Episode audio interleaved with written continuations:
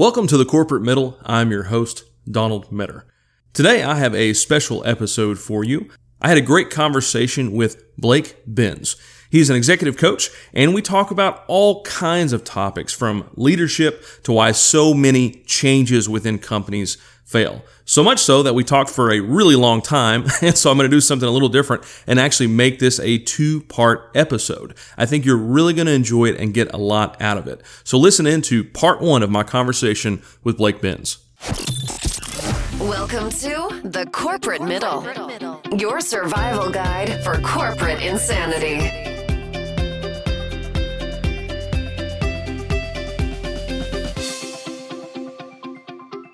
Welcome to the show today. I am excited because I have a special guest for you. His name is Blake Binns, and he owns a business coaching service. He has worked with some incredibly high profile clients and helped them focus on management, leadership, and building rock star employees. Blake, excited to have you on the show today. Thanks for having me today. I appreciate it we have a bit of a connection. Obviously, we're both graduates of the University of Arkansas and a mutual friend, as in my brother, which is how we got connected. Uh, so hopefully, you won't hold that against me. Hey, no, I, I, I'm reserving judgment until this episode's over.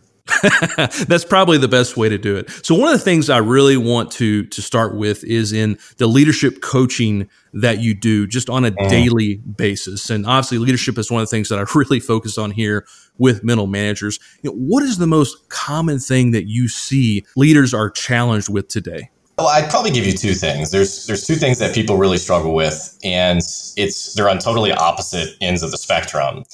And so you have people who, so on one end, you have ego.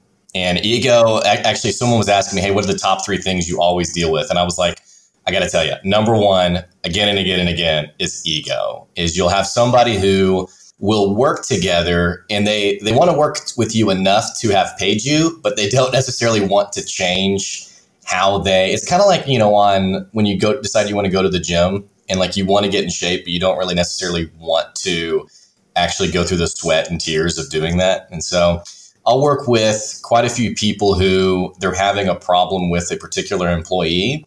And what's funny is 99% of the time, the issue is never really the employee. Now, sometimes, sometimes it is the employee. Like I was working with a guy, I was talking to a guy last weekend, and he was saying how his employee wants to start sleeping in the office just just because for whatever reason.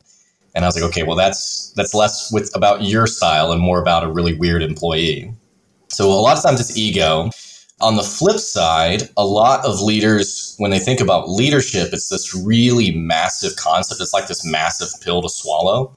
And it's like, oh my gosh, how do I, you know, what does it mean to be a leader? Like, what books do I need to read? How do I need to do this? And what happens is people start to walk out their leadership style in what they've seen other people do instead of owning what their own personality and style is. Like, for a good example of this would be I had a mentor when I was younger who was like, you know, people you lead, you can't be friends with. And so as I was leading teams and after that, I remember being very direct and also sometimes kind of harsh because in my mind, it was this belief structure of, well, I can't be friends with them. You know, I'm their boss. Well, now the way that I lead is that's I, I am very relational with people, and I am very much if we're going to work together, then we're going to be like family, and we're going to get to know each other. And so I do spend time with them. I do, you know, let's hey, let's grab coffee, let's spend time together, and I try to be very visible with my own flaws. And what that's actually done is it's built trust in a way where people really like working for me, and they really enjoy. It's like Blake's a real person rather than you know this title that right you know he just hides behind. So it, would be on one of those two sides is what I would say are the most common things I see.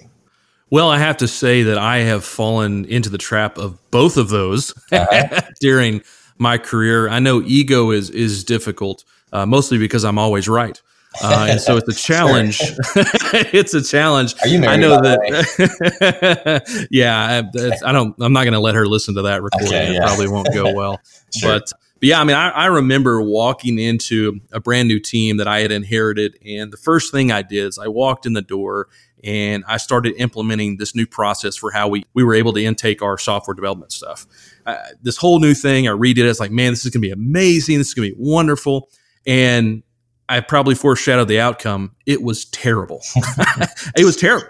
Uh, I did an absolutely terrible job, and I was too proud for the first couple weeks to admit it, but it turns out it was terrible. I admitted it. I went to the team and did what I should have done in the first place when say, "Hey guys, how should we do this? Mm-hmm. What's the right way to do this? And you know, well, I, I, finally got to where I needed to be, sure. actually asking for input, but it, it, led through some hardships to start with. And that and that may not have been your fault in, in the sense of I, I do speak to people quite often who they tell the exact story you just told, but it's but it's either they've been led astray by their boss, like i.e., hey, go in there and cause up a ruckus so they know you mean business uh, or it's it's someone who's been hired. Like a friend of mine was hired to really flip the company upside down from they were losing quite a bit of money every month to being profitable, and it was basically, hey, we've brought you in, you're next on the line, you better go do this, which obviously right. isn't a great job to take in the first place, but sometimes sometimes teams don't understand that the reason a new boss is being so aggressive is because that person is feeling the burden of their boss, which isn't a good excuse. It just, it's all of this stuff. It's funny how perception is reality. And when you aren't really clear on, you know, i.e., you're not listening to your employees or your employees don't really know where you're coming from, it's funny how the signals really get mixed and, you know, ultimately you get drama. Right. So, right it's it's kind of an inevitable occurrence, right? Because there's so many things happening outside of those decisions. And as you pointed out, a lot of times employees don't realize that. They just see kind of the brunt of that action as opposed to the environment that created it. They don't realize all the thing going on and around it. And that's not their fault. You know, and I think that's what's really frustrating sometimes, you know, going more on the ego side of things. That's not their fault. They don't have the visibility that you have. And so what's right. frustrating is owners or managers who get annoyed at their team members for not knowing. It's like, well, why don't they just, you know, or why aren't they just, and there's all those qualifiers that come afterwards, you know, why aren't they just, why can't they just trust me or why can't they just do what I say? And it's, it's, and here's, here's where it gets messed up. It's not that they're children and you have to parent them. They're, they're functioning adults. They're professionals. They're amazing they don't have the visibility you have, they don't have the perspective you have. And so the only way to solve that is through candid communication. Hey, here's here's why we're doing things this way or something that you did that was really good was let's flip it. I want to hear from you. You tell me so I can know your perspective. It makes me think of there was at my old company they had done this survey between frontline employees and senior executives on the status of the company and they had you know something like you know rate it from one to five in terms of how good the company's doing. And what was so funny was every time the senior executive rated the company a five this was like over the course of a year every time they rated it a five it was like man we're doing amazing. The frontline employees were rating it a one or a two. And so that disconnect that gap there it's so common in the corporate world because executives don't understand how important that communication is you're you're right on. I, obviously, most of my experience has been in that t- corporate type of environment, and there's a massive gap between strategy and communication mm-hmm. that you hear all the time. So often, especially from a middle manager perspective, you're given a direction, but not told why that's the direction, mm-hmm. how it's the direction, what you need to do about it. And then the best part is the employees come to you and ask you those questions that you don't have the answer for. right. Why are we doing this? Well i don't know. Yeah. and then they then then they get upset and then that's when they probably call you and say hey i need you to fix my middle managers because uh they're not following my strategy. And what re- really happened was there was a huge gap in communication right. that leads to those challenges. And honestly i think a little bit of it leads to the second point you talked about which was emulation especially newer leaders or you know leaders that don't have an identity yet they start to read those books on how to be successful here's how to manage here's the things that you do and so instead of being themselves and trying to figure out what works for the individual employees they instead try to emulate uh-huh. right and so what you end up with is that same culture. Uh-huh. Everyone does the same thing because they're just emulating the person in front of them instead of actually being a genuine version of themselves. Well, and everyone has everyone has their different skill sets, right? And so like for me, I the way I approach business, I'm very direct and you know, blunt and I used to be a bit hurtful. I, I think I'm I'm much kinder now thanks to my wife. But but for someone to emulate me and be very aggressive and assertive when that's not who they are, it doesn't mean they're a bad leader. It doesn't mean you don't you don't need that to be a good leader. All you need to do is own what is your natural skill set. And so, you know, my wife, for example, she's really good at whenever she's uh, confronting is too strong of a word, but whenever she's trying to mentor someone, she's a lot more caring. She's a lot she listens a lot better than I do. Uh, she has a lot different. She's, she's a much different style than I do, and that's that's her. And so for her to apply it the way I do, or for me to do it vice versa, and you fall in this trap of emulation, like you mentioned, it, it's not good for the business. But also, I think it burns you out as a leader because you're not walking out of what is your natural skill set. You know, you're trying to be something that you're not, which is frankly just really exhausting. And I think on top of that, what's really challenging is again, bosses who try to force you to be what you're not. You know, they try right. to coach you to do something that isn't your skill set. Uh, and especially in, in, some corporate America companies, uh, your job's on the line if you're not doing that.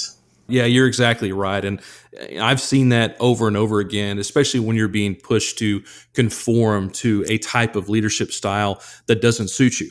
Right. I think one of the challenges with that, and probably one of the reasons there aren't that many great leaders, is because what we're talking about is self awareness. Uh-huh. Right? You have to actually know what you're good at. You have to know where your strengths are. And I think the challenge that we have is because of the fast pace in the culture today and the work and environment and everything, you don't really have a lot of time to learn that so much. So many times you're just pushed into a certain mold. Yeah, and there there aren't a lot of mechanisms. I would say there's not a lot of owners who understand how to play the long game, it, meaning a lot of people are just thinking about that next bottom line amounts. Like how do we get how do we hit our numbers for this quarter? Or how do we, you know, we forecasted this many units, how do we hit that?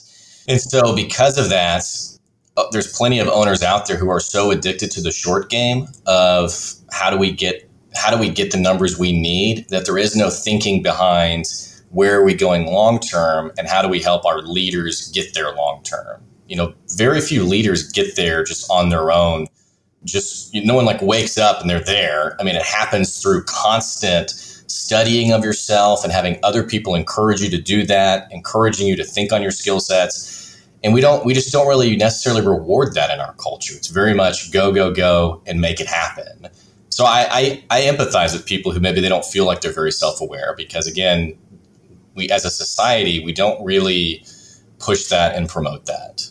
No, we certainly don't. Uh, and you already touched a little bit on rewards. It's not really rewarded if you have long term thinking because the focus is on how do I get through today. I'm uh-huh. just trying to I'm just trying to get through today, much less uh, my career. And I think we do forget that our career is a long game.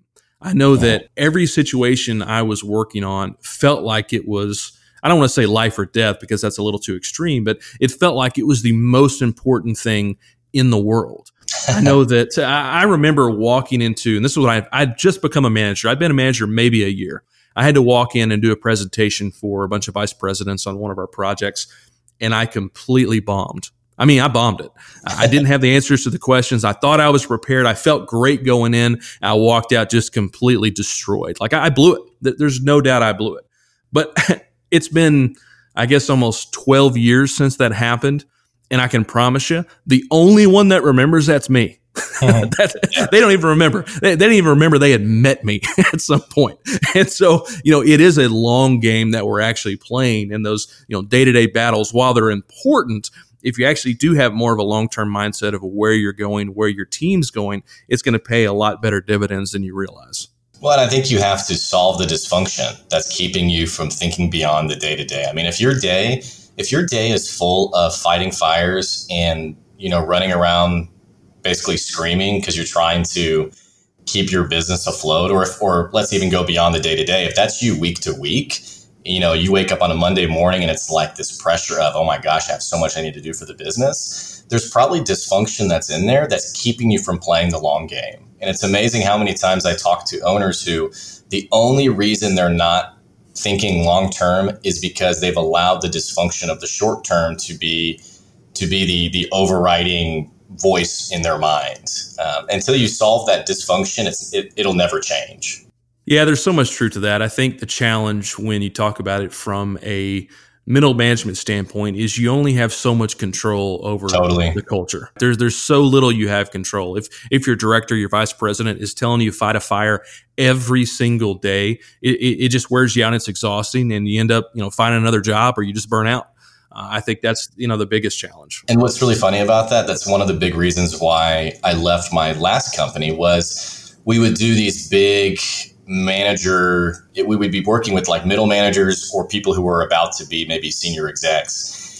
And it would be like these big training programs on how they could basically take charge over their company. And what would be really funny is you'd have like this group of maybe like 10 to 12 people who they'd all have these conclusions on, oh my gosh, these, this is how we're going to make our company go to the next level. But then there'd be no real intention from the ownership team to actually allow them to do that. and so here I am feeling, I'm feeling almost like it's uh, not immoral, but I, I don't feel good about it. I'm like, you guys just paid 20 grand and you don't even want your people to actually walk out and not that they're actually thinking, you know, we don't want them to walk it out. It's just that the company hasn't created the mechanisms to allow them to actually do that. And so what this 20, 30, 40,000 dollar program becomes, it becomes really just a a motivational training program. You know, hey, go out there and be the person you were made to be. But all the practical stuff that you're actually going to go do, well, you know, your owners don't really want you to do that. So, uh, and that was really frustrating for me. It was like, you know, this this really it's disingenuous to tell someone, "Hey, let's develop you and invest in you." Oh, but we we actually don't want you to change any of the dysfunction because it's above your pay grade or or what have you. I, I, I, laugh only because I can empathize. Mm-hmm. I've seen that so many times where leaders just pay lip service to innovation or valuing their employees and things like that because the reality is they don't actually care because that's not what's moving the needle. I remember, you know, multiple times. well, I have a good example. I remember sitting in a meeting uh, for about a week. It was a week long training about being agile as a company, right? That's one of the big uh-huh. buzzwords the last couple years on, right. you know, how we don't need to plan for the next year. We just need to focus on the next month. That's what's so important because our plans are outdated by the time a year rolls around. And I felt good about it. Like I was excited. I was like, yeah. man, finally, finally, they're getting what I'm trying to say. And I walked out. I said, man, that's great. This is new company direction. Everybody's on top of it. And then about two weeks later, I got an email uh, from our planner and said, I need your 12 month projections with every single thing you're going to deliver for the next year. Mm. and so, so the agile lasted a couple weeks uh, before they went a little crazy. And they said, Oh, by the way, if you don't give us this, you will get no funding at all wow. for any of your projects. and so there's that huge disconnect like you talked about and just it's just not genuine. Let me let me ask you something because because here's the deal. I, I think it's very so if I can flip it on you and I'll ask you a question. I I think it's very little to do with like maliciousness in the sense of like, you know, there's some like tyrannical owner who's just like, you know, he's like, nah, we're not gonna do that. But what I what does seem to happen, everything you just said is so it's such a great characterization of what happens in like the business coaching world in the sense of we're going to we feel motivated around X, we're gonna do X you know, whether that's being more agile or what have you. And everything you just said, just even hearing your story, I was like, yeah, that sounds awesome. But then, as we all know, it just it pitters out. You know, it falls out, and that doesn't ever really happen. And so, what what do you think that disconnect is? Like, why do you feel? Why does it seem like that happens so often? Well, I think there's a couple things that go into it, and I think it goes back to the workout analogy. We talk about going to the gym, and man, I I, want to lose weight, I want to do it, but then you get to the gym, and you're like, you know what, this is kind of hard. I, I, I, don't, I don't think I want to do this. Right. So I think you have that natural reluctance to anything that's hard, right. Mm. To any type of change. If they realize it's, there's so many, much research about change management. And, you know, I've been through a bunch of training and all that type of stuff and how to do it. But the truth is we naturally hate it. So there's always going to be that obstacle, especially when it's hard. So you have that natural inclination for people to slide back because it's easy. Now, the second challenge I think it is, is because it's slow. So we talked about the pace. To actually changing something is something that takes time. It's not something that you can just do overnight. And the problem is they want your results yesterday.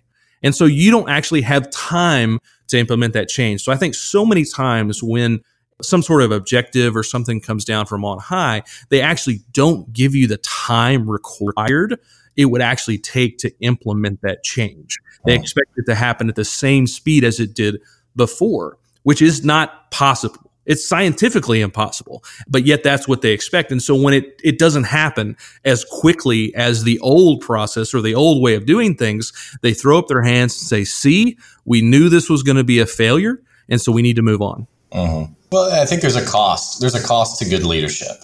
And I think on like the micro scale, what that means is you, so like, for example, if you're leading out of your own personality style and you're learning that personality style, you're probably going to have some really awkward conversations with people, especially as you're trying to figure out even, you know, you're developing that self awareness around what, who, who even am I as a leader? And so on the micro scale, you're having this painful experience of, you know, it'd be much easier if I could just copy what my boss does or what I've seen done. And then on the macro scale, you know, going, especially as your company, the one you just mentioned that was going from, hey, we went, we're going to, we're, we're going to go from a 12 year scale down to a one month scale, and we're going to be much more agile. Absolutely, in figuring out those new processes, there's going to be money that's lost on the table. And I think that cost on the macro scale, a lot of times owners, they, it's like, oh, I want to do this. But then as soon as you start seeing the dollars coming out or, or the loss of time, it's mm-hmm. okay, never mind. Let's just go back because that at least, you know, we at least weren't, you know, failing at that point. And again, right. it's, it's being, you're being driven by the short term instead of the long term. So much so. And, and the challenge is usually what you're moving from actually works right? People right. know it, they're comfortable with it. It works, but you're trying to move to something better. Mm-hmm. Right. I think, you know, what is it? The good's the enemy of the great. And, and so much of that is what you see, right? Because the old process, it did work. It just took six weeks. The new process may take two weeks, but it's going to take three months to get everybody moved over. And so you have that three month time span where you're just going to miss some stuff. Everything's taking eight weeks now. And then people start to panic and they say, you know what? Th- this is my favorite phrase of all of leadership. They say, this is unacceptable. Hmm. I mean, that's what they love to say. And they're like, okay, well, the only thing I can do is go back to the way that I know it works. And so that's, I, really think that's a big reason a lot of change fails. In addition to, you know, people just not wanting to change in general, they're not willing to commit to the time it takes to actually make that change. They're not willing to commit to the actual price you have to pay when you make a change, especially if it's a large one. And the problem and I think that statement reveals a big bias, a, big, a big issue in leadership when someone says this is unacceptable. Because again, your job as a leader isn't, you're not parenting people. I mean, you're not scolding your people. You know, when you're team members, so let's go all the way back to the start. Let's assume you're hiring qualified, great people. And if that assumption is wrong, then then why did you hire them? Right? I mean, why why are they even on the team if they're not highly qualified people? So let's assume you've brought on highly qualified people.